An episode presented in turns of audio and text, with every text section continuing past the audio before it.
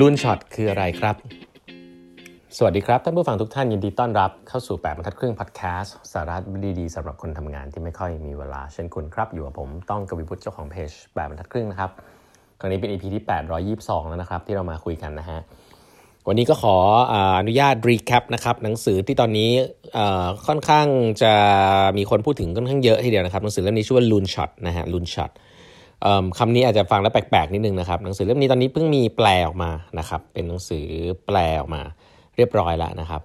หนังสือเล่มนี้ผมจริง ๆ เคยรีวิวไว้นะครับในในพอดแคสต์ตอนที่น่าจะเป็นตอนที่ 28 อะไรอย่างงี้มั้ง เอ้ยไม่ใช่ดิ ตอนที่ 82 นะฮะ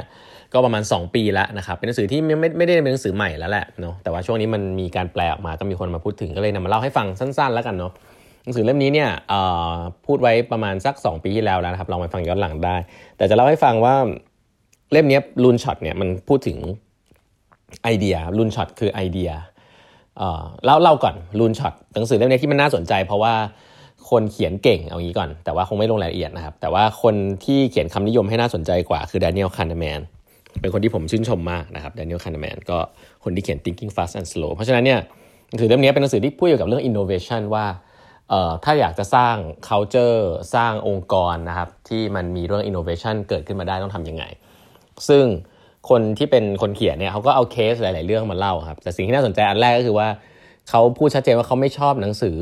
เขาไม่เชื่อเรื่องหนังสือแนวที่แบบเอาบริษัท success มามาดูว่าบริษัท success ทำอะไรบ้าง แล้วก็ออกมาเป็น how to 1 2 3 4นะครับ หนังสือที่เขาพูดถึงผมว่าที่ชัดเจนว่าเขาอาจจะดูไม่ค่อยอินเท่าไหร่ก็คือหนังสือแนวของพวก Good to Great Build to Last หนังสือของ Jim Collins ซึ่งก็อาจจะเป็นคนละสกูเชื่อคนละแบบกันนะครับ แต่ผมว่าก็อ่านหลายๆแบบ แล้วก็เอาไปใช้ก็ก็น่าจะดี ทีนี้หนังสือเล่มนี้เขาเขาเล่าถึงเรื่องเขาก็เลยไปดูเคสของสถานที่ที่ผมคิดว่าจริง ๆ แล้ว ในโลกใบนี้ต้องถือว่าเป็นสถานที่ที่สร้างอินโนเวชันได้เปลี่ยนโลกแล้วก็เยอะด้วยนะครับ เยอะที่สุด ถ้าหลาย ๆ ท่านนึกไม่ออกเนี่ยก็ผมจะบอกสถานที่แห่งนั้นที่หนึ่งเนี่ยคือคือดาป้านะฮะดาป้าคืออะไรดาป้าพูดง่ายๆคือว่าเป็นเป็นหน่วยงานของทหารกระทรวงทหารนะครับ กระทรวงของกระทรวงกลาโหมกองทัพสหรัฐ เป็นหน่วยงาน R&D นะครับดาป้าเนี่ยต้องยอมรับว่าเป็นที่ที่เกิดรีเสิร์ชหลายชนิดมากนะครับ แล้วก็นำออกมาใช้ในวงการอินเทอร์เน็ตเอ้ยวงการเทคโนโลยี วงการยาวงการอะไรหลาย ๆ อันเลยนะครับ แต่ว่าเกิดจาก คืออินโนเวชันเนี่ยของอเมริกาเนี่ยในยุคหนึ่งเนี่ยเกิดขึ้นในกองทัพเยอะมาก เพราะเป็นที่ที่งบเยอะแล้วก็ใช้ในการต่อสู้รบอะไรอย่างเงี้ยเนาะเพราะเทคโนโลยีที่เราเห็นกันอยู่ทุกวันนี้ไม่ว่าจะเป็นอินเทอร์เน็ตเองเรดาร์ที่เราใช้กันอยู่นะครับ chemotherapy นะฮะหรือว่าไอเทคโนโลยีแบบยาเพนิซิลีนอะไรแบบเนี้ย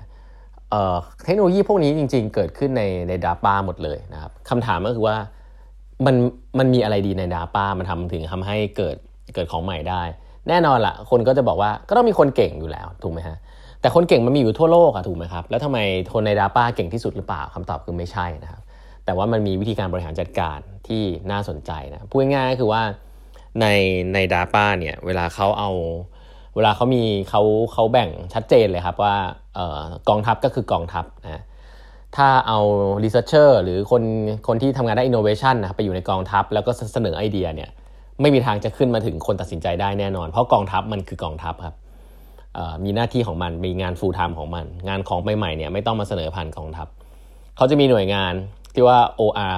อะไรนะผมจำชื่อเต็มไม่ได้ละแต่ว่าเป็นหน่วยงานที่เป็นชื่อชื่อเก่าของ DARPA เนี่ยเป็นหน่วยงานที่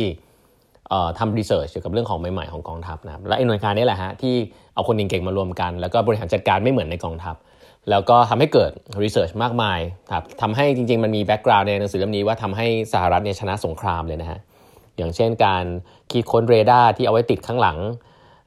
ปีกเครื่องบินของอเมริกาแล้วเอาไว้ค้นหาเรืออูนะครับเรือดำน้ำของเยอรมัน แล้วก็จมเรืออูดำน้ำเยอรมันได้มากมายอะไรแบบนี้เป็นต้น เพราะฉะนั้นเนี่ย เป็นเป็นเทคโนโลยีที่ที่ที่น่าสนใจแล้วก็เหตุเหตุเหตุเหตุผลอย่างแรกเลยที่ทำให้มีรีเสิร์ชออกมาเยอะแบบนี้ก็เพราะว่าไอตัว Data เนี่ยมันแยกออกมาจากองค์กรแล้วบริหารคนละแบบนะครับอีกอันนึงนะครับอีกอันนึงก็คือ Bell Lab นะครับหลายๆคนเนี่ยอาจจะคุ้นคุ้นชื่อเขา Bell Lab นะ Bell Lab จริงเป็นแลบที่ล้ำที่สุดอันนึงในในโลกนี้ในประวัติศาสตร์นะ Bell Lab เนี่ยเป็นแลบที่ได้รางวัล Nobel Prize เยอะที่สุดนะครับ มี researcher ที่เก่ง แล้วก็ได้รางวัล Nobel Prize ถึงถึง 8 รางวัล Nobel Prize ด้วยกัน Bell Lab ก็เป็นแลบที่แยกออกมาจากบริษัทใหญ่บริษัทหนึ่งครับ บริษัทนี้ชื่อว่า AT&T นะครับเป็นเป็น telecom เจ้าใหญ่สุดในอเมริกานะครับบริหารแยกออกมาเหมือนกันจาก AT&T นะครับเพราะฉะนั้นสูตรแรกก็คือว่าการอยากสร้าง innovation ในองค์กรขนาดใหญ่เนี่ยแยกมันออกมา เอาคนแบบใหม่ใส่แล้วแยกมันออกมาเนี่ยเป็นสูตรสำเร็จอันนึงซึ่งควรจะทำอันนี้หนังสือเล่มนี้บอกไว้อย่างนี้ นี่คือข้อแรกนะครับ แล้วก็ข้อที่ 2 ที่สำคัญก็คือเขาพูดถึงคนนะครับที่อยู่ในในในตัวไอ้ดาป้าเองนะครับ คนที่เป็นผู้บริหารสูงสุดนะครับ แล้วก็คนเป็นผู้บริหารสูงสุดของเบลแลบด้วยนะครับ คือของ AT&T นะครับเขาบอกว่า 2 คนนี้มีส่วนมากเลยที่ทำให้นวัตกรรมมันเกิดขึ้นนะครับผู้บริหารที่อยู่ใน OSCD หรือ DAPA เนี่ยชื่อว่า Van der v a b u s h นะ Van der v a b u s h เนี่ย เป็นคนที่มีความสำคัญมาก เขาไม่ได้เป็น innovator นะครับเขาไม่ได้เป็นคนคิดของใหม่นะครับ แต่เขาเป็นคนที่บริหารงานของใหม่ ให้อิสระแล้วก็ให้คนทำงานขึ้นมาได้ แต่สิ่งที่สำคัญที่สุดคือคนที่เป็นคนที่บริหารงานตรงนี้จะต้องเป็นคนที่ไม่ดูถูกคนเก่าด้วยนะครับ จะต้องเป็นคนที่ไม่ได้แบบว่าติดแตกแล้วก็ไม่สนใจคนที่อยู่ในอีกฝั่งหนึ่งนะครับ คือฝั่งกองทัพนะเขาจะเป็นคนที่ bridge งานเทคโนโลยีใหม่ๆนะครับ แล้วก็ use case ของกองทัพเสมอ เช่น คนบริหารงานที่ DAPA ที่คนที่ทำได้ innovation ที่ DAPA นัก research เนี่ยทำ radar ออกมาครับแต่สุดท้ายก็ยังใช้ไม่ได้ครับเขาก็ต้องเอาไปให้ user ที่เป็นนักนักบินจริง ๆ ใช้นะครับ แล้วก็ปรับกันเยอะเลย user interface ของ radar ช่วงแรกนี่คือไม่ดีนะครับ คือเครื่องนักบินลบเนี่ยบินอยู่เนี่ยจะต้องให้มาดูเครื่องมืออะไรเยอะแยะเนี่ยทำไม่ได้ เท่านั้นเขาก็เกิดเป็นทำ graphical user interface อะไรในอนาที่ทำขึ้นมาครับอย่างเช่นที่เราอาจจะคุ้นเคยที่มันเป็นวงกลมๆครับแวบๆแวบๆอะไรเงี้ย อันนั้นก็เป็น graphic user interface ที่เขาทำขึ้นมาสำหรับเรดาร์ในตอนนั้น แล้วก็ทำให้เครื่องบินรบคนที่เป็นนักบินเนี่ยสามารถที่จะดูเรดาร์ได้ อะไรแบบนี้เป็นต้น เพราะฉะนั้นคนที่อยู่บนหัวสุดเป็นผู้บริหารทางด้าน innovation เนี่ยอย่างแรกก็คือจะต้องช่วย bridge คนช่วย bridge นะครับเอาสร้าง trust ให้กับฝั่งที่เป็นฝั่งฝั่งใหญ่ฝั่งฝั่งพี่ใหญ่ ฝั่งองค์กรเดิมกับฝั่งองค์กรเล็ก ๆ อันนี้ต้อง bridge เข้าหากันด้วยนะครับไม่ได้ให้ต่างคนต่างทำ ซึ่งอันนี้ก็ไม่ได้เป็นเรื่องง่ายนะ ผมว่าเป็นเป็นเป็น balance ว่าเป็น timing ว่าช่วงไหนจะให้คุยช่วงไหนจะให้ให้ต่างคนต่างทำแต่สิ่งนี้สำคัญนะครับ เช่นเดียวกับซีอีโอของ AT&T ที่แยก Bell Lab ออกไป คนคนนี้ชื่อ Theodore Vail นะ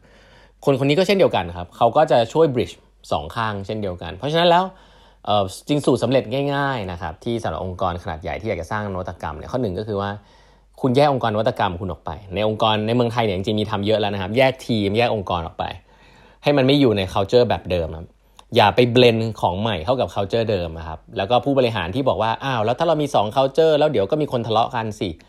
อันนั้นเป็นผู้บริหารที่ไม่เก่งนะครับคือไม่รับผิดชอบ อันนี้คือโยนทฤษฎีมาจริงไม่ใช่ ถ้าคุณมีคนแบบคนละแบบกัน แล้วคุณมี objective คนละแบบกัน คุณให้เขาอยู่คนละที่กัน แล้วก็สร้าง culture คนละแบบ แต่เดี๋ยวสุดท้ายพอผลงานมันเกิดจะมาใช้อะไรก็ว่ากัน แต่ก็เพราะฉะนั้นมีผู้บริหารเยอะมากนะครับที่บอกว่าเดี๋ยวดับเบิลสแตนดาร์ดด้วยนั่นนะครับมันดับเบิลสแตนดาร์ดอยู่แล้วครับเรื่องนี้คนมันไม่เหมือนกันครับอินเซนティブไม่เหมือนกัน คนกลุ่มหนึ่งอยากจะมีงานที่สเตเบิลอยากจะได้เงินเดือนเท่าเดิม อยากจะได้โบนัสบ้าง แต่ว่าอยากให้มันที่มั่นคง คนอีกกลุ่มหนึ่งแค่เรื่องเงินประมาณหนึ่งอยากได้โบนัสเยอะๆอยากจะเป็นส่วนหนึ่งของผู้อยากเป็นผู้ถือหุ้นของงานของตัวเองด้วยซ้ำนะฮะบางทีก็ต้องยอมลดเงินเดือนตัวเองเพื่อที่ได้ทำของใหม่ๆจริงๆ เทคความเสี่ยงได้เยอะนะครับ ไม่ชอบอะไรที่ stable สองกลุ่มนี้ไม่เหมือนกันเลยฮะคุณจะเอาระบบเดิมมาใส่ทั้งคู่ไม่ได้ เพราะฉะนั้นไม่ว่าคุณเป็นผู้บริหารหรือเป็น HR ถ้าพูดคำว่า double standard แล้วมาใช้คอนเท็กซ์เนี้ยแสดงว่าคุณต้องใช้คำว่าไม่ได้มีความรู้ทางด้านการบริหารองค์กรในยุคใหม่นะครับ เพราะฉะนั้นเรื่องนี้เลยนำมาย้ำอีกทีว่าหนังสือชื่อลูนช็อตเนี่ยพูดกันไว้เยอะ แล้วก็คราวนี้กำลังพูดพูดถึงเยอะก็เลยลองนำมาเล่าสู่กันฟังนะครับ วันนี้เวลาหมดแล้วนะครับ ฝากกด subscribe แบบบรรทัดครึ่ง podcast ด้วยนะฮะ ผมประชาสัมพันธ์อันเดียวครับ คือเพจ Pluto Parents นะครับ by 8บรรทัดครึ่งนะครับสำหรับคุณพ่อคุณแม่ยุคใหม่นะครับสามารถเข้าไปกดไลค์กดแชร์ได้แล้วนะครับ มีงานรีเสิร์ชระดับโลกเกี่ยวกับเรื่องการเลี้ยงลูกมากมายนะครับ ที่ตอนนี้ใส่เข้าไปแล้ว ก็ลองเข้าไปดูได้ครับเพจชื่อ Pluto Parents นะครับสำหรับคุณพ่อคุณแม่ยุคใหม่ครับ วันนี้เวลาหมดแล้วนะครับพบกันใหม่วันพรุ่งนี้ครับ สวัสดีครับ